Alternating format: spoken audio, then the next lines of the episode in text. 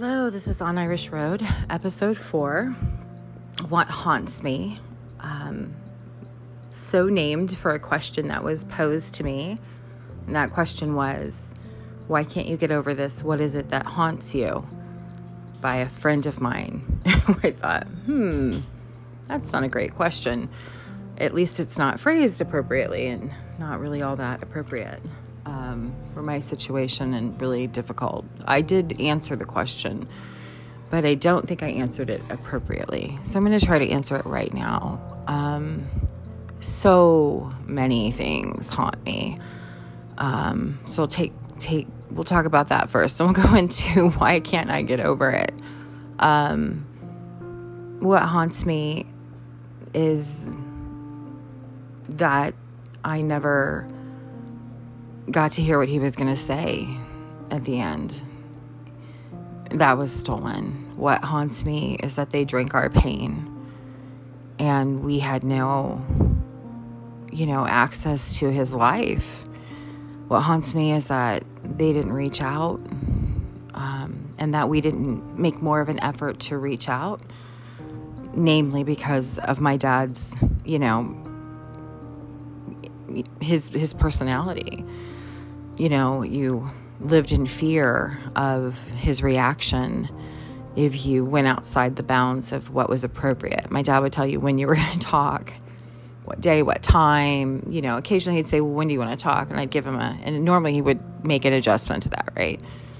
It was just the nature of our relationship with him. And um, what haunts me are all the things that happened before um, that you know, led to us feeling like we couldn't talk to my dad about those things um, because he would just not talk to us or shut us out or get mad or angry or put us down or or whatnot, you know, because in a normal, healthy relationship, I would have definitely said to my father, I don't think this is a good idea.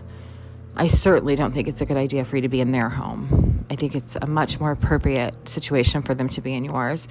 And honestly, probably the most is that we didn't have a good relationship, right? We just didn't, you can't with a narcissist, but it's, you have to remind yourself of that constantly because it's very easy to go to that normal why didn't I have a better relationship with my dad? Why didn't I try harder? Why didn't I putting the burden of everything on yourself, even though, you know, you counter that immediately. Well, he, he was a narcissist. He was not ever going to respond the way a normal person would respond. There was no real love there on his part for us. Um, and those things haunt me. You know, that night that I got in, not insisting to talk to my dad, you know, that haunts me. Not, you know, reaching out to people sooner to try to figure out what was going on. All of those things, they, they, eat up your head. They just they get in your head and you can't get them out. You just think why didn't why didn't why didn't and even if there's a very reasonable reason why you didn't do those things you know like i mentioned i felt unsafe in the situation that you know we were on in, a you know isolated area um, we were made aware that there were cameras and guns and you know that he would call his buddies if he needed to um, that my dad would not have heard it. I mean, in fact, the, you know, the one person that did say something, I think, to my dad was my uncle, um, the one that, you know, entered the picture first. And um, he brought it up, and my dad basically didn't want anything to do with him. In fact, talked to me on the phone about how frustrated he was that he had brought it up. And so that haunts me. And, um, and, and just, again, I think the main thing is that I didn't get a chance to say things and he didn't get a chance to say things back at the end. Um, and then, really, also, that how we found him, you know, laying on the floor, those moments. I wish we would have taken pictures. I wish we have some pictures, but I wish we would have taken more specific pictures and done more specific, you know, investigating in the moment um, and asking questions. But we, felt powerless. Um, why I can't get over it.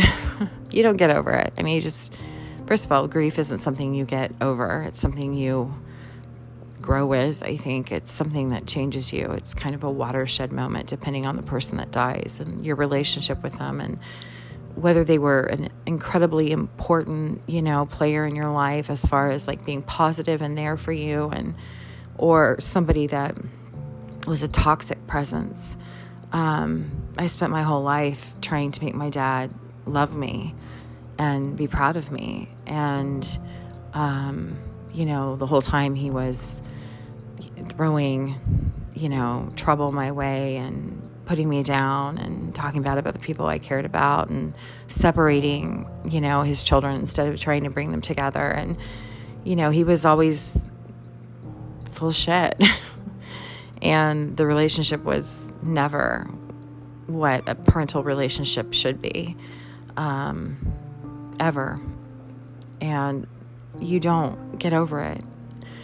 And it, some days are better than others. So, you know, just speaking to the grieving process, there's not a checklist, there's not a, you know, I did this, this, and this, I feel better now. You don't, that doesn't happen. I think that what would have felt better. Again, some of the things I mentioned that haunted us, if some of those things hadn't happened, or some of those things had happened and we had spoke up, even though he would have probably not talked to us again, um, maybe, I don't know, if I'd feel better if I'd been like, oh, I shouldn't have said anything, then at least I would have been there. I don't know. Uh, at some point, I want to read some of the texts verbatim that we got from them because it's something I can't quite bring myself to do. Um, I did it right after he died because I would read them to people. Uh, so they had an understanding of what it was we were dealing with. But going back and reading what happened is like living it again. Talking about it is kind of like that, but it's also more therapeutic, I think, than anything else. So, yeah, so that's that interesting question that was posed to me. Um, you are very alone in your grief unfortunately even if you know there's three people who experienced basically the same thing. You experience it in different ways, and you process it in different ways. So, um, yeah, that's a fun question or two to answer. So, we left off with Friday night, and Saturday and Sunday were rather eventful, but you know, at this point, we don't ever see them again, right? So we don't ever actually lay eyes on these people again think that's important to mention. I did, however, have a conversation with somebody that they that they knew and know that had a lot of information about them. Um, and we met met that person on on Saturday evening. Um, so Saturday we wake up. There's another text. You know, just we're not feeling up to it today, kind of thing, right? This is the right? We're going to have the like barbecue or the cookout or the bonfire thing on Friday after the funeral home. That didn't happen. And on Saturday, you know, so overwhelmed, can't do it. Maybe tomorrow, right? At this point, I think it's more like what are what's happening, like what what they're thinking, and as best I can tell, based on the, our slow response to their texts and their responding to their own texts before we ever did because there was, you know, a lull there, right? We're not giving them immediate gratification or answers. Um, are you guys okay? Came back very quick. Like, almost like feeling us out. Like, what do you know? what do you think? What are you thinking? Um, we slept in on Saturday morning and, um, answered those texts and just said, Yeah, no, totally understand. Take care. Again, I haven't read them recently. At some point, I will read them out loud and some of the texts from my dad as well because there's an interesting timeline there. But um, yeah, so we get up, get showered, and we decide we're going to go have like a an early late lunch, a late lunch, early dinner kind of thing, even though we're going to a barbecue later that night. Let me tell you something, just really quick. If you ever lose a family member and you feel the need to not go places or do things, then don't go places or do things. Really, what my sister and I needed was to be together, processing, and not trying to put on airs and be around people who really rarely said, How are you guys doing? Like, how, how, you know, it was weird.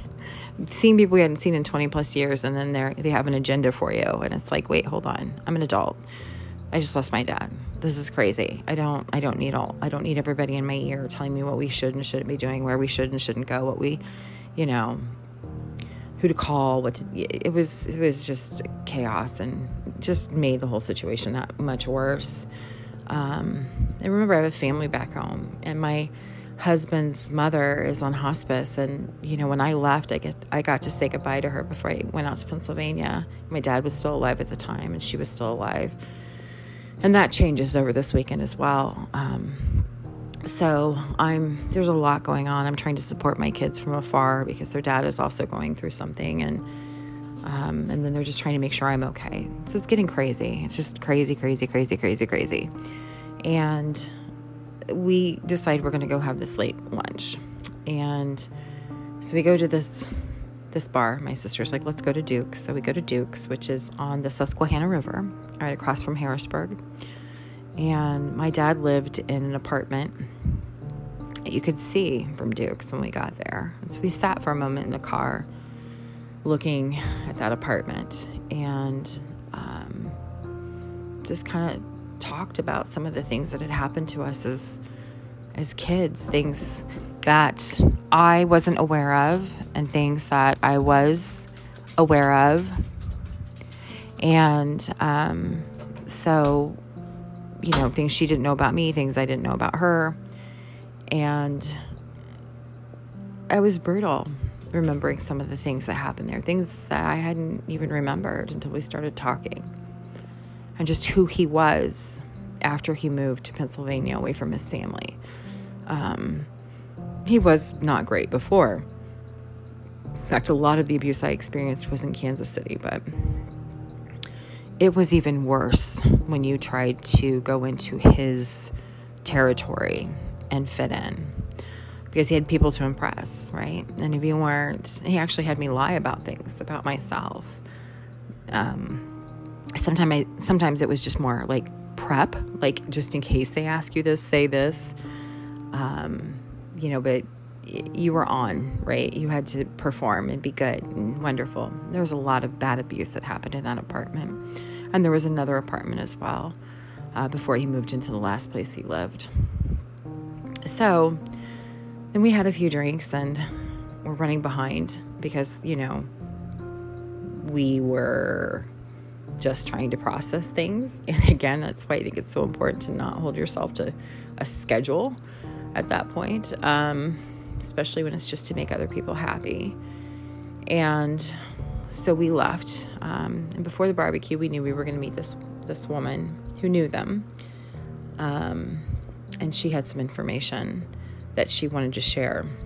I did fail to mention before that on Friday, one of the things that I had done was call the coroner um, to see if there was any way we could get some kind of toxicology report done to see if like yeah there was anything we needed to know and he did go out I didn't find this out until monday but he did go out on saturday and take pictures um, of of the body and my dad's body of the injury to his face which he said looked like scratches um, so those pictures are out there if we need them and we had called the Pennsylvania State Police um, and talked to somebody, and they said they would get back to us as well. Um, on on top of of that, I had called the um, one of the things that had been mentioned to us was that he was a um, police officer with the Dillsburg Police Department, and so I called. Um, the Carroll Township Police chief, and he called me back and said that's not true. Uh, number one, there is no Dillsburg Police Department. There is a Carroll Township Police, which is why you called me, and we patrol that area. Um, and there's nobody by that name. And uh, he was very gracious and helpful, which I appreciated. Um, so that was there was a man with a similar name, but when we talked about what he looked like and where he lived, and that this was a good friend of his, and that he was retired, and that the ages didn't add up, the bill didn't add up, the fact that he wasn't married didn't add up. If it is the same guy, then there's even more there because that means he's pretending to not have a family and, you know, has another house and all of that. But the names didn't even match up, just the last name. And so, um, you know, we have, we definitely like he's lied, right? And so we go over to my uncle's house, and this woman's sitting there that my uncle knows. And he had brought this up before um, because it was one of the reasons why he wanted to talk to my dad about them and they were very resistant. Um, my uncle actually ran into them one time and they didn't even talk to him. Like they didn't even want to talk to him. They barely acknowledged him, even though he he was like, "Hi, you know, I'm Ken's brother," and yeah, they just shut that down. Um, you know, they were threatened, and I think that goes along with all these other things, like just the the lies, the deceit, the withholding of information, the you know, not reaching out to us, not facilitating, not encouraging uh, communication. Um, don't come out, you know, oh, he's fine, you know, it just needs help, that kind of thing. Just was all, you know, to keep us at bay. And I think they probably thought when they first met my dad that would be much easier for them.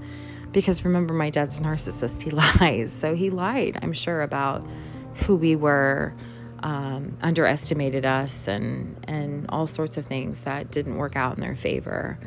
Um, although they may very well get away with all of this, um, you know, I try to remind myself that these things take a long time to get attention on and um, you know justice for. And if it's just that they can't ever do it again to somebody else um, or someone else or another family, then that would be everything for us. So, um, on, you know, we, we head over there and we walk in, and there's this wonderfully um, put together woman, um, very pretty, uh, you know, maybe a bit younger than me, early 40s, maybe, maybe late 40s. It's hard to tell.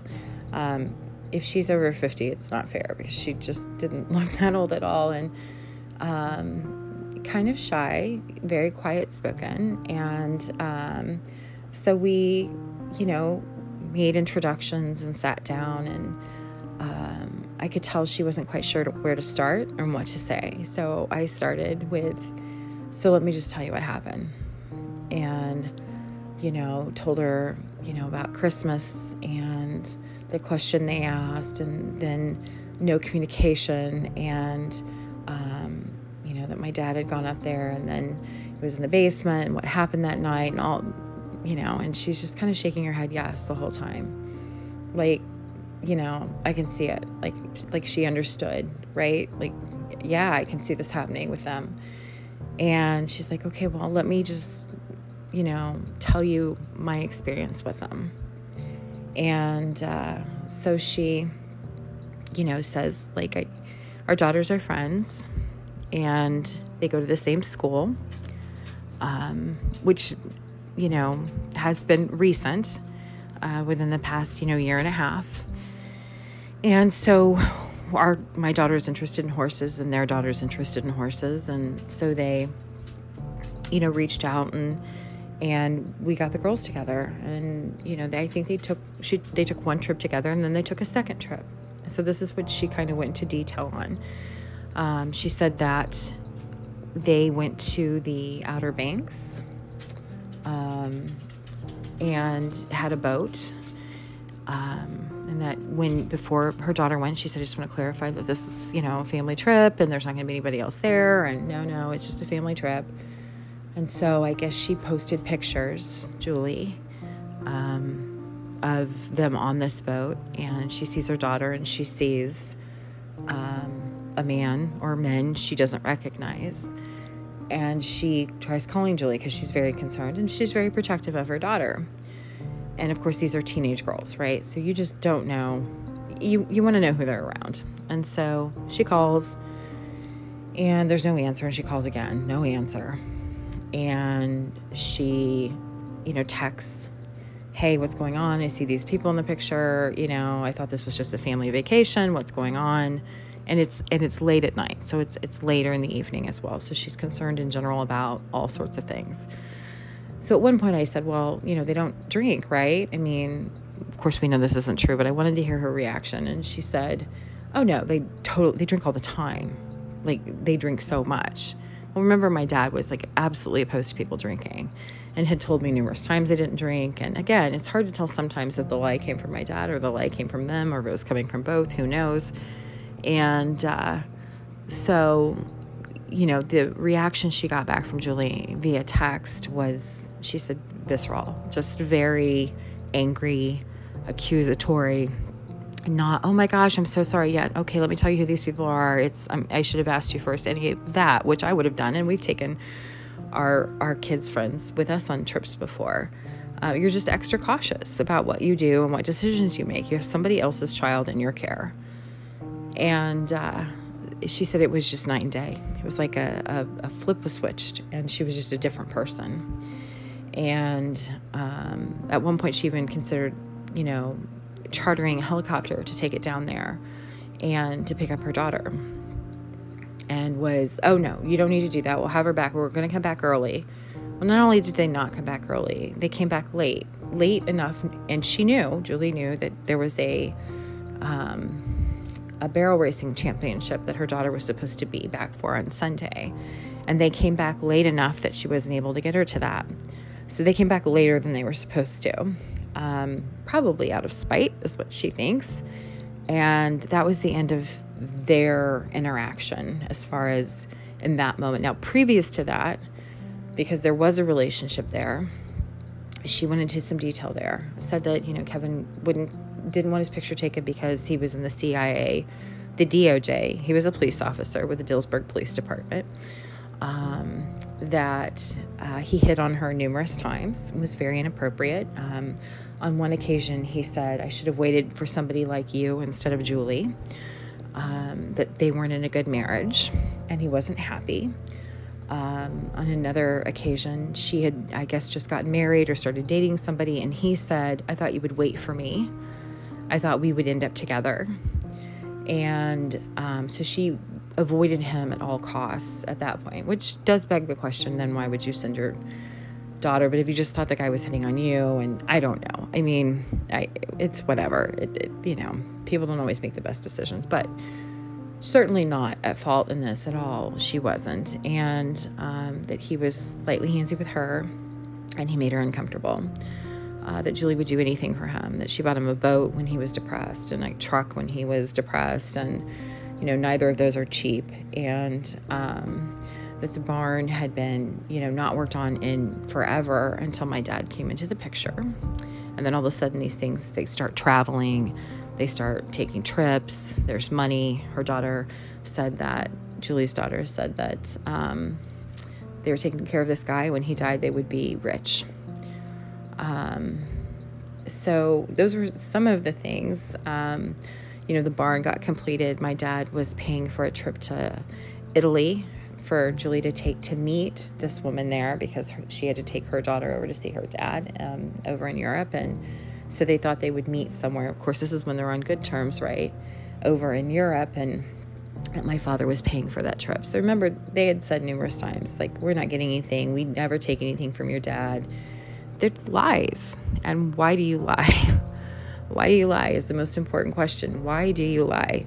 You lie to cover something up or to make somebody else feel better. Well, how is saying that going to make anybody else feel better? You're lying to hide something.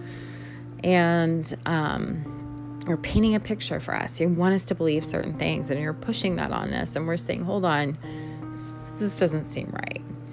Um, you know, she said, you know, that he scared her ultimately, and that Julie's reaction to her concern for her daughter was very concerning. That there was no relationship any longer, um, which she felt bad for the girls. She said, you know, their daughter was very sweet, but that there was no way she wanted any interaction with them whatsoever. She thought that they were capable of something along these lines of intentionally you know, taking somebody in just to gain money. And she believed that was likely the case. Um, she thought that, you know, when we talked about being afraid that night and if we had spoken up, um, she's like, yeah, I, I, I would be afraid of him too. And I'm glad you didn't say anything. So these were all little nuggets of information we got from her about their character and um, about how they reacted and acted um, in in her time with them, and about what she heard um, from her daughter about what their daughter had said about my dad. I do want to mention that my father, on numerous occasions when he was staying with them, would would speak to the fact that their daughter was the one that would come down all the time to bring him things. Remember, he's in the basement, so walking up the stairs was not easy. He did say at one point they were going to get one of those little, you know, like chair elevator things, um, which I looked at their staircase and thought that would never, I don't think that would have even worked, maybe. Um, so my dad was basically trapped in this basement, whether he thought so or not at the time. Um, I'm sure that worked to their favor. He had a bell, he would ring it, somebody would come down, and often it was their daughter. Um, which is begs the question and and for me as a parent, I can't imagine having putting my child through, you know, having somebody in our house that was going to die and knowing I was going to put them through that and it's not a family member. Right? That doesn't seem to make sense. Like if she was taking care of him at his house, that makes more sense. In her home, not so much. Especially when at the end of your life, it doesn't really matter, you know, what the property looks like. If my dad's in the basement and can't get out to it, it doesn't matter that you're on 20 acres or 30 acres and there's a bird feeder and an occasional bear, right? I mean, you're in a basement. You should be around your stuff, you know, where people have access to you. And, um, and I think part of that is because she was his new source. Like narcissists have sources, people that make them feel better because and I and she was she was checking all those boxes. She was saying what he needed to hear because I think she did her research. I think she knew what he wanted to hear. She just agreed with him. Um, you know, stroked his ego. He was calling her mommy. We know that because we have a cane that has a tag on it from Christmas that says from mommy, aka Julie to Ken and my dad had, you know, issues with his mom. So she, you know, she knew what she was doing. There was, it was, it, it's sick, really, looking back at it. it. It, it makes my stomach turn thinking about what was going on in that house and what they were plotting or, you know, what their intentions were the whole time. It, it, it makes me sick that we ever went to their home. And we went there twice. I did. My sister only went there once, but I was there at Christmas and I was there when he died. Um, so of course we get this information and we're like, oh, you know what we should do? Go to a barbecue. No, I'm kidding. It was weird going to a barbecue with cousins and their kids, and it was wonderful to see people. But you just, it's not. It, that was not an appropriate time for us, right? We really just needed people around us that were supporting us and really interested in how we were doing. And that those only people were just me and my sister, that's who we should have been around. It's just the two of us.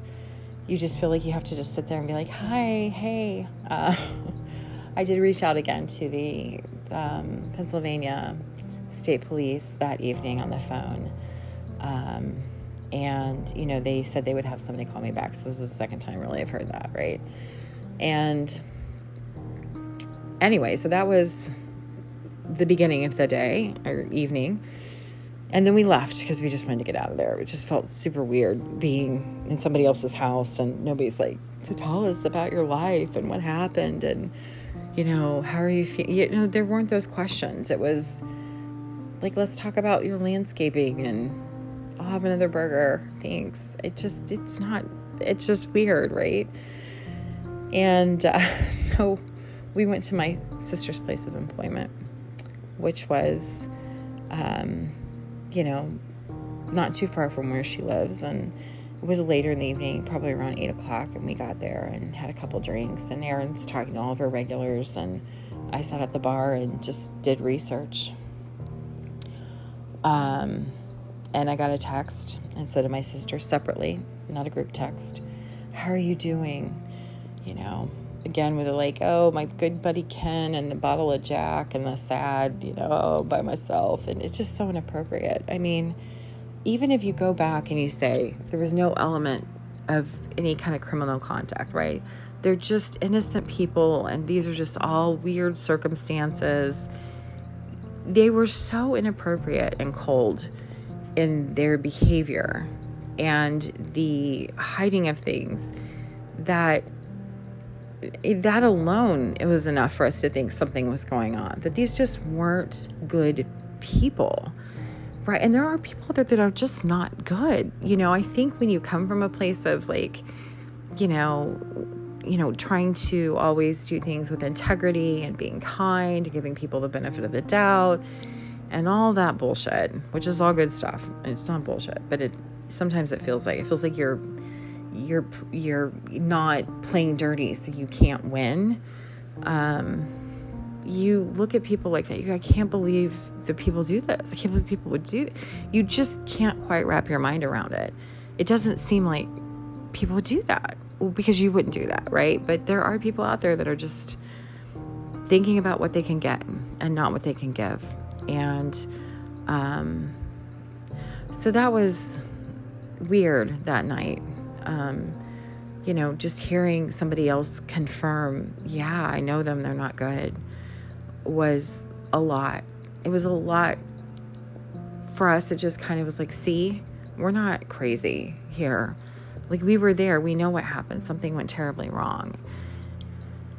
Oh, anyway, so we went back home, and you know, I'm sure I can't remember. We stayed up and rocked in the fetal position and told ourselves everything was going to be okay and we were going to get through this and can you believe this is happening? And ran back through all the things we'd already experienced and talked about the abuse and right you're kind of in a cycle right now just kind of doing the same things over and over again trying to make yourself feel better by telling yourself how bad your father was and trying to make yourself feel better saying we're going to get them for what they've done.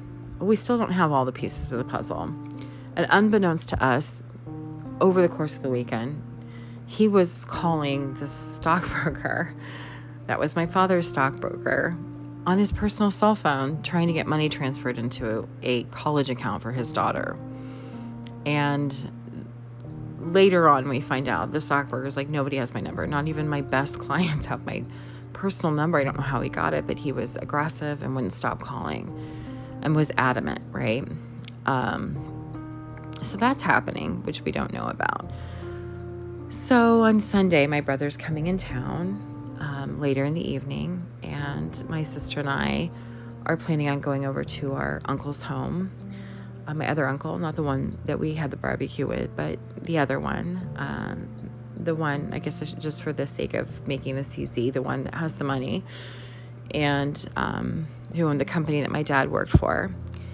And at one point, so that's you know we again we're staying up late so we're sleeping in and we're just processing and trying to get ready and get to the next whatever and talking to people and you know just trying to figure out what to do next. And so we decide first of all i don't have any summer clothes with me. I'm i'm dressed for spring. Well in the midwest it was you know it's it's the beginning of may. It was still rather chilly. It's 60 something and 60, you know, low 70s. Well, out there was like 85, having like a heat wave. And so I had like nothing appropriate to wear. My nails were broken off, and I just I looked a mess. I didn't have half the stuff I needed to because I panic packed, and um, so we decided we're gonna go to I don't remember it's like TJ Maxx or something and see if we can find something. Well, they're closed. And so we go to Big Lots. I'm not really sure why. And we're wandering aimlessly when I get a text from my husband to call him. And I called called my husband. He's back, you know, in Kansas with his mom, and she just passed.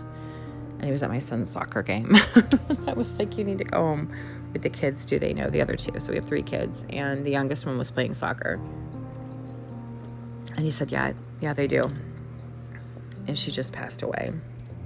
She was 92. Wonderful woman, wonderful life, completely different circumstances. That's also sometimes hard, the comparison to have that contrast side by side at the same time. Um, and so I called my kids, and they were upset, and I was upset, and it's hot, and I have on crappy clothes, and my nails are broken, and my hair looks like crap, and you know, dad died in front of me and you know, all the all the things. You're just really at a low point. And going over to my uncle's palatial home to have a meal with people I haven't seen in 20 plus years, including some cousins and their spouse and you know whatnot. And so we the drive and I'm just trying to process and we get there early and um, the caterer's there setting everything up. And so my sister goes in and she knows them a lot better than I do because she lives closer to them than I do. And I sat in the car and talked to my husband and just, I, I, I, I wanted to be there so bad. I just wanted to just transport myself away from everything I was going through and just be there with them for so many reasons. And I finally get out and I walk in, and I mean, I think the last time I saw this uncle, I was, oh my gosh, I mean, probably 24, so 23 years, maybe a little less than that. And I never met his new wife, who'd been married to for, you know, at least 10, if not longer. In fact, I think it was definitely longer than that, maybe 20 and um, there is this catered meal and there's classical music playing in the background and everybody's so well put together and there's people I haven't seen and it was just a massive study in contrast as to how I was feeling and what I was experiencing. It was like otherworldly. You know, and again, like these are not people I know that well you want to think that family, you know, we, we put all these like our own thoughts about family into that definition. And then when that doesn't own up to it, you think, well, this sucks. You're no family, right? And um, for me, it's like, you know, people that you can talk to and be real with who are going to let you be kind of a mess. And I very clearly felt like I couldn't be in this situation. And, felt a mess, but didn't feel like I could be. I was trying to keep it together and composed and be calm. And um, it was just weird. So we sat down for this meal, and it's not weird because of anything they did. I want to m- mention that. These are good people, you know. Everybody processes things differently. They don't know us. I, I know that my dad said horrible things about us um, to them, and I'll get to that in a moment. But um, I know that that has to be in their ear a little bit, right? I mean, that has to be in there. It has it has to have found some kind of home. So you also feel less than, um, unimportant, abandoned, um, like black sheep, basically. So there's me and my sister sitting there, this table with a whole bunch of people that know each other relatively well. and it was just a you know I, I think i told them what happened and my sister chimed in as well with some of the things that we experienced it, it just recently with what happened regarding um, the caretaker and the ex, uh, executor. I almost said executor. Um, that's kind of appropriate. Um, and then they kind of started to talk about some of the things my dad did to them. You know we're talking about extortion and bribery and blackmail and which I guess is bribery and you know just how horrible he was to some of the employees, how he treated people. And then I'll never forget my uncle saying, well, in those letters he would write to you guys. And I was like, I just remember being, it's like a gut punch, right? Because I know what letters he's talking about. My dad would send us these horrible letters about how horrible we were, basically. A breakdown of how much we sucked and what he would do if we would stop sucking, right? Like, oh, he'd give us this and do this, which is all bullshit, by the way. Like, my dad was big on saying things to get your immediate gratitude and then never followed through with it. Like, just never, ever. Can't tell you how many times he was taking us to Disney World or he's going to take the kids here, he was going to do this, and none of those things ever happened. It was just about him needing that moment where you were like, "Oh, Dad, that's so nice of you. Thank you." Yeah, he was no intention, and at some point, I just stopped responding to anything he would ever say. And honestly, I'm glad we didn't, you know, weren't at the receiving end of that because then it would just have been another string attached. And but I couldn't believe that my dad had showed those letters to other people, and it just was embarrassing, honestly, knowing what was in them and knowing other people had read them. I mean, I'd read them to close friends and family at the time, but never to, you know, anybody outside of that because they were so wretched. Um, and they were such a big part of why I thought so little of myself. And they were some of my darkest moments receiving some of those. Most of them were reserved for my brother, but my sister and I both received our fair share. And that, that was a gut punch. Um, and I know as I talk, I hear myself and I'm like, well, who's the villain here, right? My dad or them? It's both, really. You know, I, the ultimate real victim in this is my father.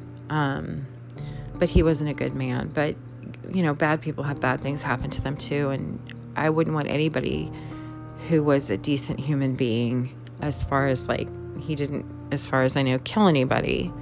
Um, he was horrible to us, but, you know, he wasn't the worst person in the world. He was a bad guy for sure, especially to us. But there were some people who probably never saw that side to him. It's part of, you know, narcissists. They definitely have supplies that they keep at a distance, whether geographically or otherwise, that they can always tap back into, who maybe never saw that side of them, right? Um, or maybe got glimpses of it but didn't make sense, so they didn't process it the same way um, we definitely got the worst of my dad, um, along with any close like girlfriends or like his ex-wife, my mom, um, or his annulled marriage. And I think I I told you about that earlier. so you know, there's definitely um, it's hard sometimes because I hear myself and I'm not sure who I'm more mad with.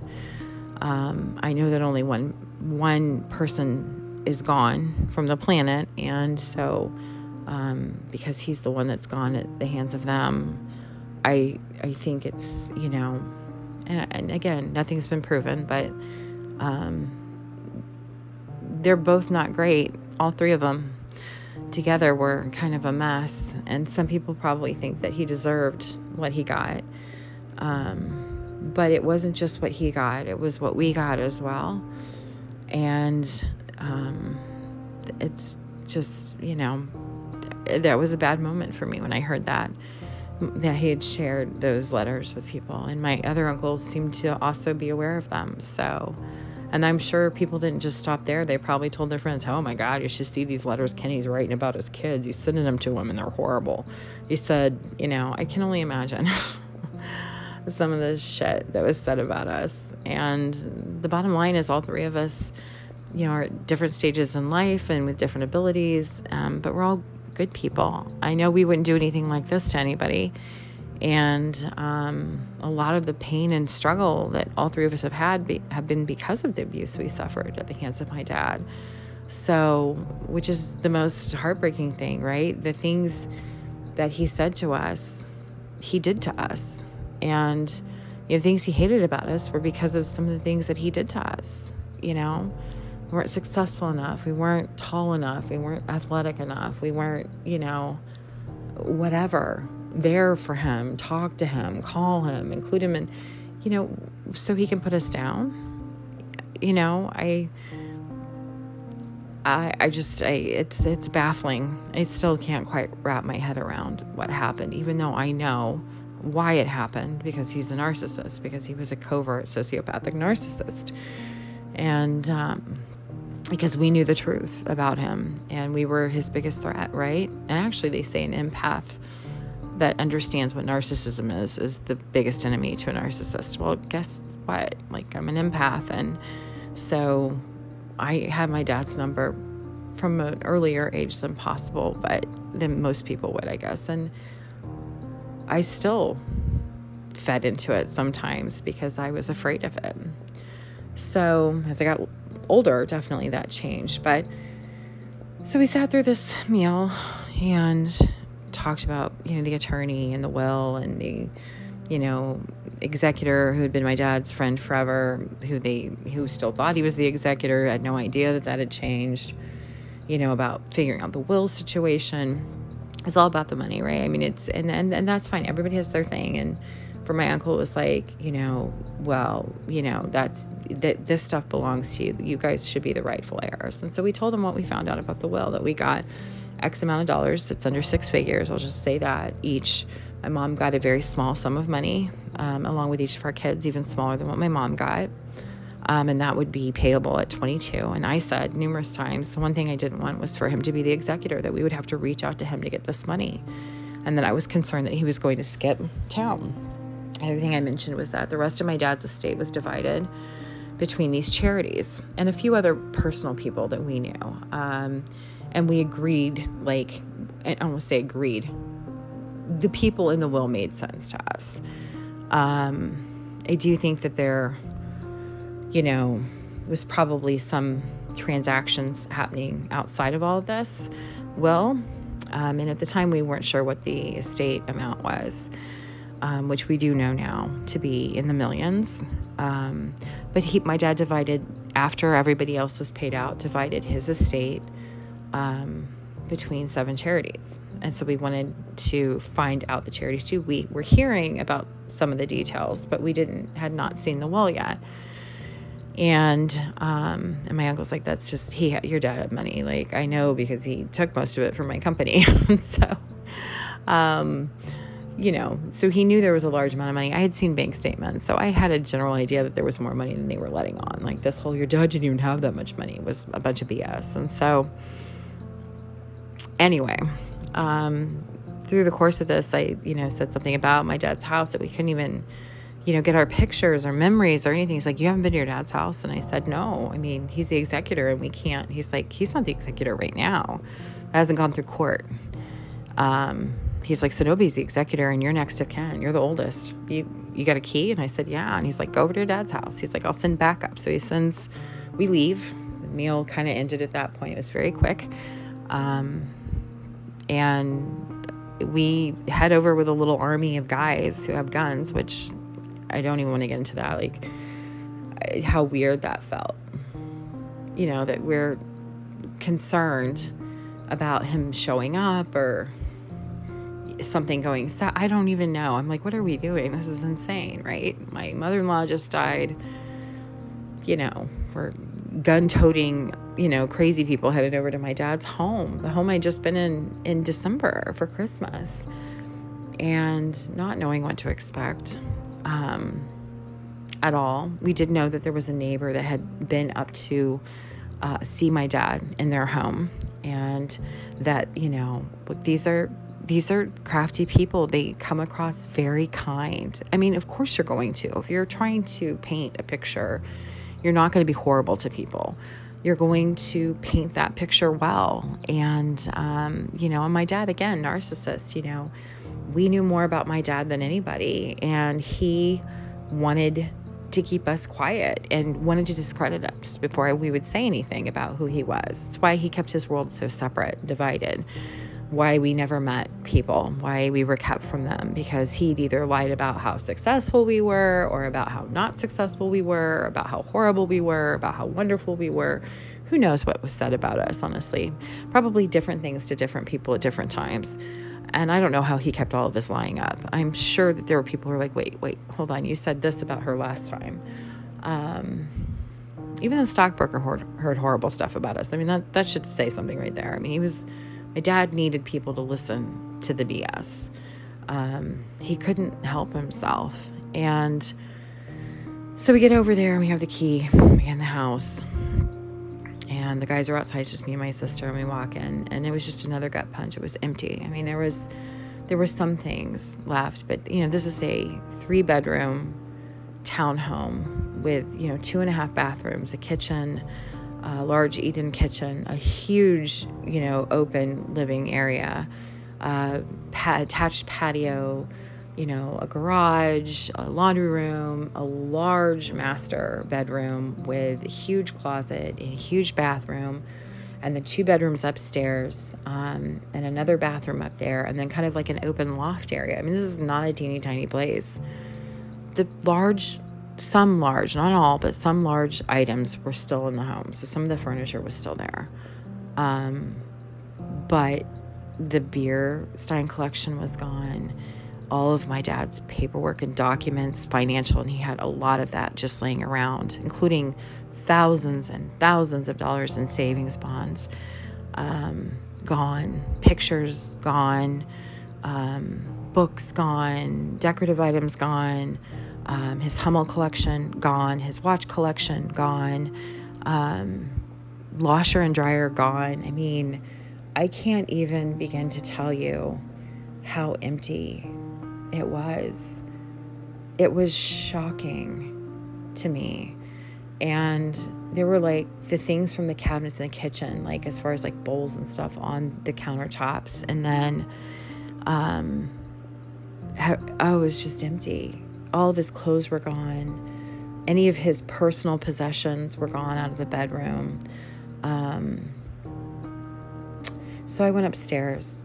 My sister went in my dad's room, and I went upstairs, and because I knew that the pictures were up in one of the spare bedrooms, and it was just empty. Closets had been emptied, and I knew what was in them because I stayed there at Christmas and I snooped, and um, there was maybe a third of the pictures that had been there, and then the rest of them from downstairs were gone my dad's laptop. I mean, all of his electron, anything my dad had was gone that was of value. Um, so I grabbed, and then some, grabbed the pictures and came downstairs, and the guys kind of started to load the car. And I just, I remember saying to Aaron, what in the hell? Like, there's, where is everything? At one point, my dad had said, I want you to come through, go through my stuff and, you know, um, and then Julie had said, no, no, no, don't have her do that. That'd be too hard on her. So my dad said, well, Julie doesn't think you should do it. I'm like, well, Dad, I'm happy to do that. Like, I, you know, I'm sure there's things that we want to keep in the family and not, you know. And he's like, oh, no, no, no, no. Let Julie, she's got it. She'll handle it. I mean, again, this is somebody who was in his ear. And so something that would have made us maybe help heal us going through and talking and having those moments where we were kind of sharing what was happening and memories or you know even just the fact that he wanted us to maybe have some of that stuff was gone and um, so we grabbed the dumbest things because there was nothing but that we did take one bag of documents um, i thought you know maybe there's something in here that will help us figure something out right um, i don't know and um, and then we you know oh, we got ridiculous stuff a tray, two vases, this train set that my dad was an alcoholic. It's hilarious because there was alcohol in them. It's like an, I don't know, some train thing with bottles of alcohol in it. And, um, and then the, a, a, a couple Christmas things. I mean, it was like everything was gone. I mean, I, I couldn't believe it. I still, think about that. And so then we decided to go over to the other garage. So we had an attached garage, and then there's an additional garage in the complex. And his Thunderbird was in there, um, and it was still there. I don't even know why we looked at it. We just did. I took the VIN number. I thought I'd like to know who buys it. Um, you know, my sister's like, we should buy it. And then um, we could divvy the time up between the three of us, and we could we would actually do that. I think all three of us are pretty good people who would hold, you know, study to that agreement. But I'm like, I'm not asking to buy this. They're horrible. They won't want us to buy this.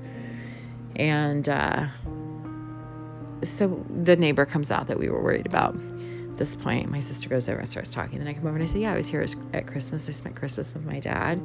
And then I just, I can't remember exactly what I said, but something to the effect of, Those are horrible people. I know you've met them, but they're liars and we think that they killed my dad and um, that they're just in it for the money. I said all these things, right? And I could tell he was kind of shell shocked by everything. And he's like, Well, I'm sorry about your dad. And and we turned around and Aaron goes, He's calling them right now. And I said, I know, we need to go.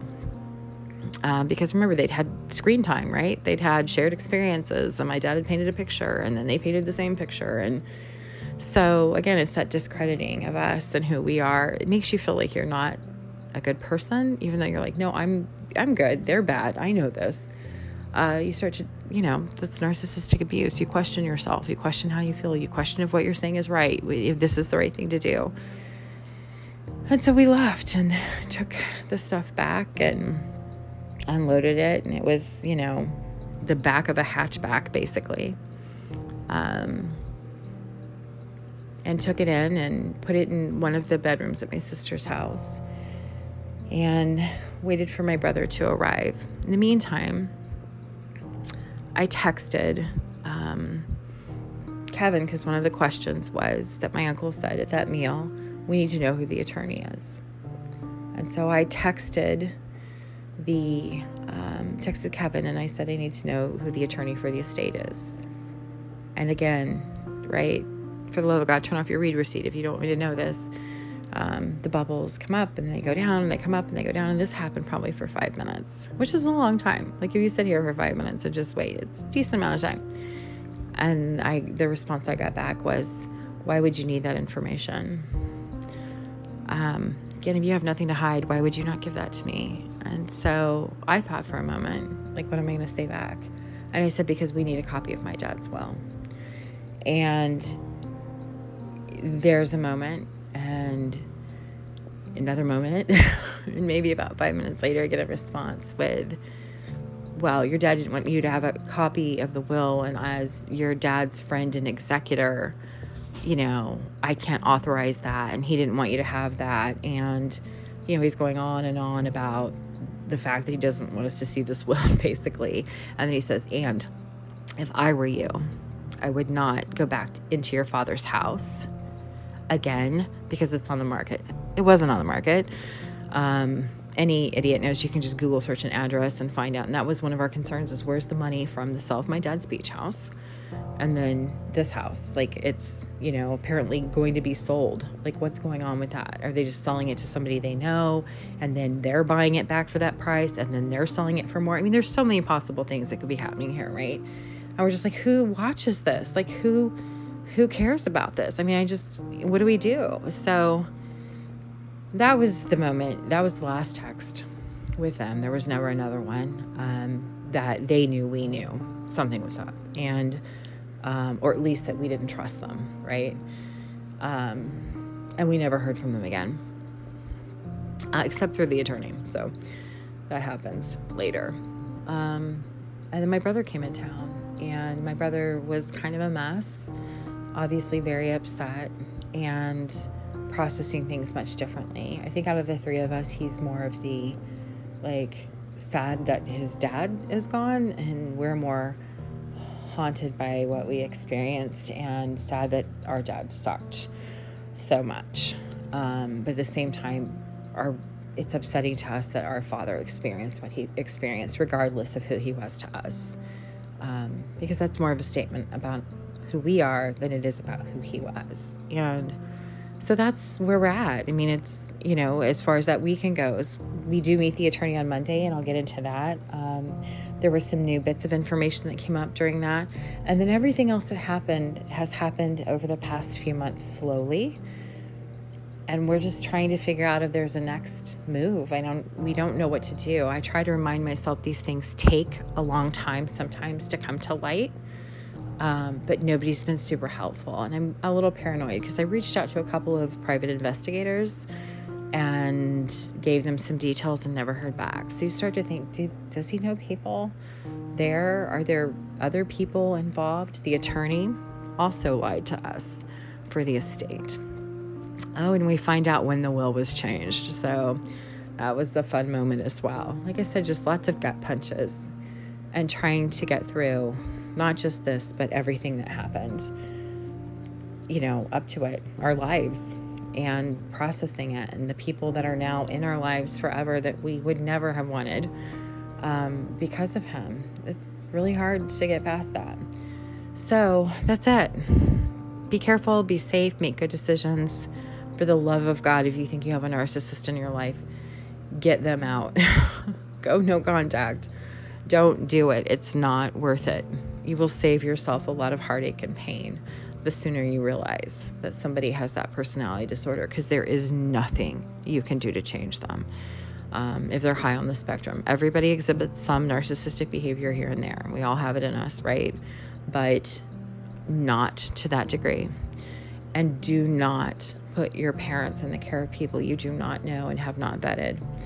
Um, and, and, and be very careful about about who you bring into your life. um, and who you let other people that you care about bring into theirs as well. All right, that's it. I will talk to you later. Have a good few weeks. It'll probably be a bit. And uh, that's all. Thank you so much.